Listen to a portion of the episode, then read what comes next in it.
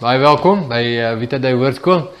Dit is ons ehm um, Lukas Bybelstudie en uh, ek moet sê ons dit voel vir my ons vorder nou redelik vinnig. Ehm um, en ons is ons is besig om na die einde toe te gaan. Nou nou ons is nou by hoofstuk 20 en uh, hierna het ons nog vier hoofstukkies. En dan is ons klaar met Lukas en as die Here wil dan gaan ons aan met Lukas se opvolgboek op hierdie ene naamlik Handelinge en dan werk ons pad ook daardeur en terwyl ek nou van dit praat wil ek ook sommer sê wat ons dan wil doen uh ook as die Here wil um, dan wil ons dan na gaan kyk na die boek Openbaring en ek wil die Bybelstudieboek Openbaring ontsluit gebruik hier op hierdie program. Uh so maar ek sal later meer uh, inligting daaroor gee net sodat julle weet in watter rigting werk my hart en my kop op hierdie oomblik. Um rakende die Bybelstudies op hierdie kanaal. Nou in ons vorige video het ons gedoen die gelykenis van die landbouer in Lukas 20 vers 9 uh tot by vers 18.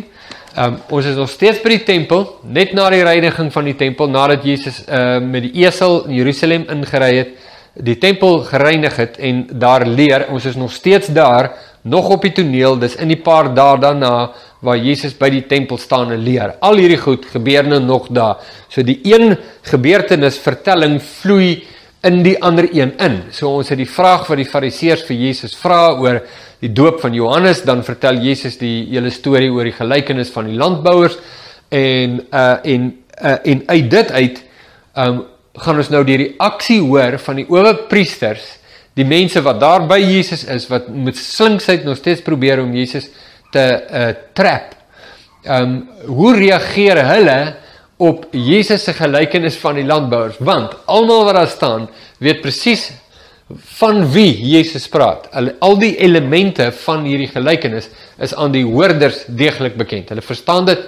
Dit eh, was nie vir hulle enigma of kode nie. Dit was 'n verhaal wat hulle onmiddellik kon toepas en verstaan.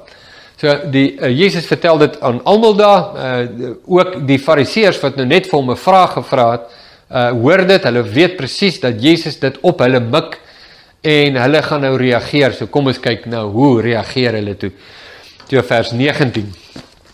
Ehm um, toe probeer die owerpriesters en die skrifgeleerdes in daardie selfde uur om hulle hande aan Jesus te slaan, maar hulle die volk gevrees want hulle het geweet dat hy hierdie gelykenis met die oog op hulle self uitgespreek het. As hy net wat ons nou net gesê het, né? Nee?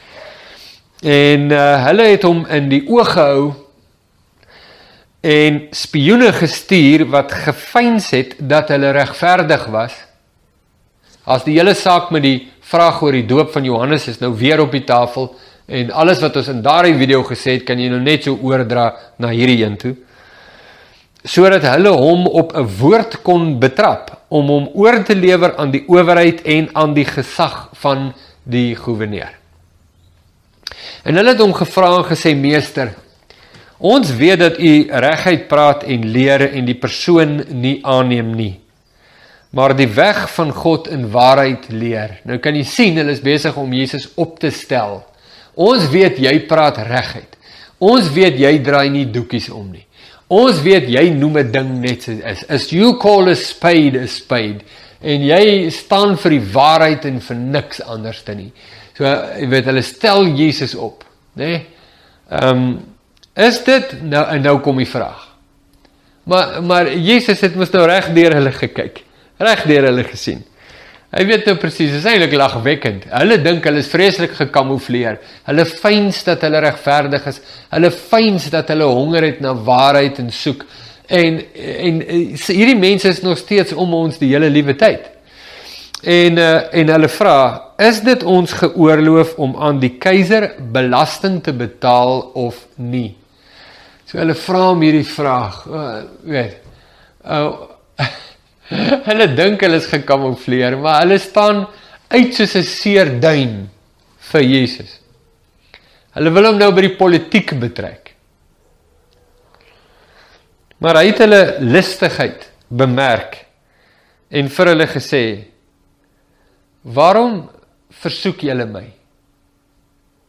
Wys my 'n penning. Wie se beeld en opskrif het dit op? Hulle antwoord en sê die keiser se. Toe sê hy vir hulle: "Betaal aan die keiser wat die keiser toekom en aan God wat God toekom." En hulle kon hom nie voor die volk op 'n woord betrap nie en verwonderd oor sy antwoord het hulle geswyg. Jesus herlei dit net weer terug na God en sy waarheid en uh, en en betrap hulle in hulle eie lustigheid. En ag, nou, jy sien dit so baie, sien dit so baie. Ehm um, ek het al ek het al onderhoude op radio gehad waar hierdie situasie homself voordoen. Uh ek dink nou maar aan jare terug en goed wat mense vra, briewe wat hier aankom, mense wat my kom besoek hier en en vra vra wat lyk asof hulle soek na die waarheid. En dan kom dit uit maar hulle is lustig en wil jou betrap. Hulle wil jou vang. En uh, Jesus se manier om die om die uh vraag te antwoord is net vir my so wonderlik. Sê gewys my 'n geldstuk. Wie se kop is hy op?